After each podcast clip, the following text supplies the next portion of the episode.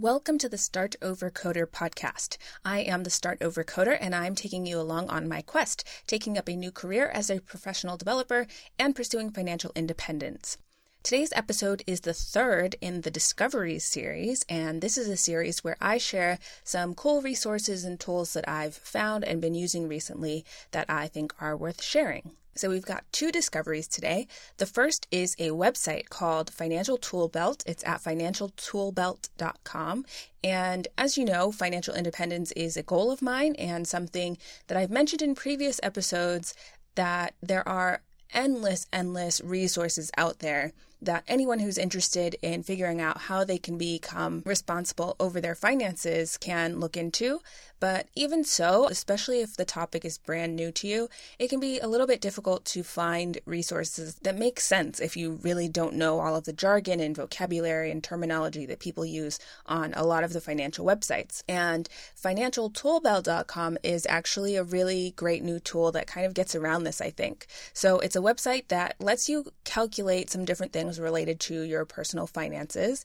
It was created by a guy called Austin, which it basically started as a spreadsheet that he was using himself to figure out how to kind of manage some credit card payments. And then that evolved into looking at retirement and personal finance and all of those things. And to begin with, he was doing all of this on a normal spreadsheet, but after talking to friends and you know people going to him to try to get advice about how they can apply some of those things into their own lives that prompted him to go ahead and build this website and make the calculators and tools available to anyone anywhere just online.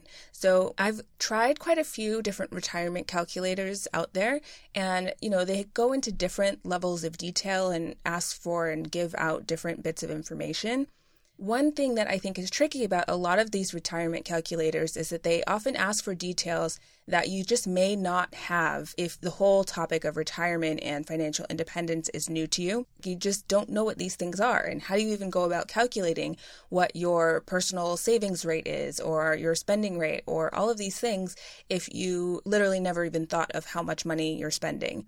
So this tool is much more approachable because if you don't have that information to hand or if you don't know the terminology, you can still use the tool and get some really good information out of it. And not only that, it also shows you some different actions that you can take and you know ranging from small to bigger actions that you can take which will make a difference to your retirement over time so you can really see how you know, putting a plan in place for yourself is possible. And I think it's a little bit encouraging to see, okay, if I save an extra $25 this week, which could be a lot. It could also be, you know, absolutely negligible depending on your level of income. So if you do that little tiny thing, just how much of a difference that can make and will make if you save that money instead of spending it, and especially if you invest it over a period of, you know, 10, 20, 60 years. And it really can make a big difference.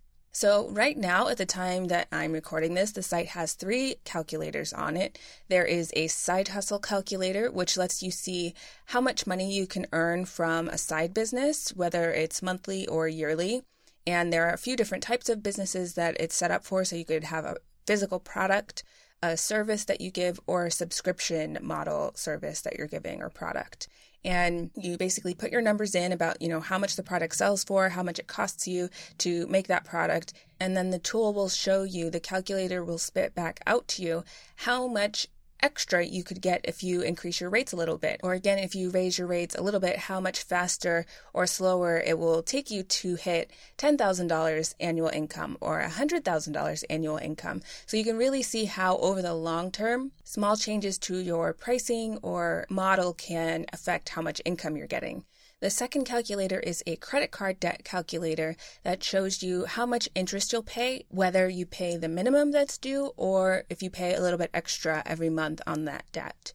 And then the third calculator is the financial independence calculator. So again, you put in a little bit of detail, you know, not really anything super complicated. And then the calculator will show you when, you know, what age you'll be and how many years it will take you to get to retirement. And retirement just being defined as when the money that you've saved is enough to generate the income that you need without having to work for money. So that doesn't necessarily mean you have to quit your job at this date, but it just tells you when you wouldn't need to have a job and still you would still be able to cover your expenses anyhow. And again, the really cool thing that it also spits out is how much sooner you can retire by just saving little bits extra every month. So in one example that I did just running some random numbers, an extra savings of $25 a week led to retiring 2 years earlier than the first projection.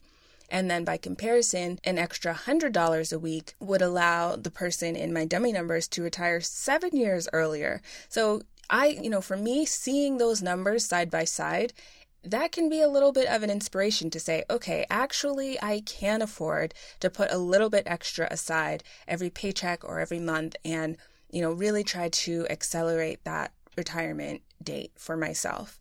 And again, it's the absolute basics. So you don't need to know any special terminology or, you know, anything about inflation rates or earn, expected earnings or any of that. But if you do know a little bit about those numbers or if you want to make any changes, let's say for some, for example, you have a tax rate that is crazy high compared to the average, there is the ability to make some changes in what the tool is calculating. So you can go in and make those changes and get even more accurate results. But overall, all three of the calculators have super simple inputs, and especially especially if the topic is fairly new to you, I think it makes it so easy to get an estimate about you know how much you need to accomplish really big goals that can have an impact on anybody's life? And i think it's absolutely worth uh, just going through the exercise to see the numbers side by side if you've never done it before so, as I mentioned, there are three calculators right now. There are plans to add more calculators to the site. So, for example, if you think about changing careers, how different levels of income may change things, or if you move to an area that has a lower cost of living, all of these things play into that ultimate retirement number. So having calculators for those is I think going to be super cool and he's working on adding those over the next, you know, several months or so. And in addition to that, he's also working on a super cool career database which is basically an introduction to different kinds of careers that you can consider. If you're literally just unaware of different types of jobs that are out there and you don't know also what you may need to do to pursue those careers if you wanted to switch into one of them, then there will be a lot of information available on what the job is like, first of all, what the day to day is like, what the earnings potential is, where the jobs are, but then also what you need to do yourself to potentially go into a job like that. If a career transition would be helpful to work towards even more, you know, a quicker retirement goal not to mention other calculators like student debt and mortgage. So all of these things are coming. So right now the tool is super useful, but I would say definitely go back and check it because it sounds like it's only going to get better and better over time. So I would highly, highly recommend that. And there is one other thing that I can mention about this site. So I haven't signed up for it myself because I've kind of got my spreadsheets, but it looks like there's also a spreadsheet that's all set up with different calculations and macros so that you can get really useful and a lot more specific data. So if you're interested in that, you know, if you use the tool and you think, actually, I really want to track this long term, because the site itself doesn't let you store your data, you don't log in or anything. It's literally just a calculator.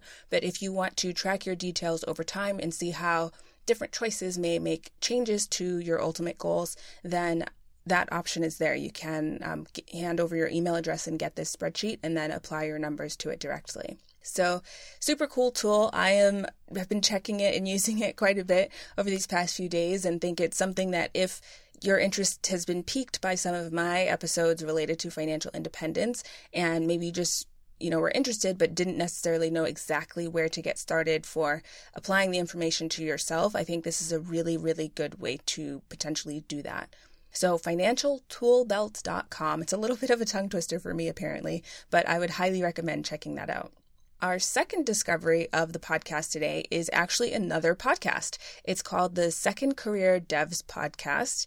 And as you may have inferred from the title, it's kind of similar, well, related in topic to this podcast, where it's all about people who have gone through one career choice and then for one reason or another have decided to completely change course become a developer or you know a software engineer in some capacity and do that as a second career and the really cool thing about the second career devs podcast is you know unlike me where i'm kind of in the transition now and just going through and fumbling my way through some different answers this podcast is actually with people who have already completed that part. So it's interview format. It's hosted by a guy called Kyle Shevlin, and he himself is also a second career developer. He was a pastor in his previous life.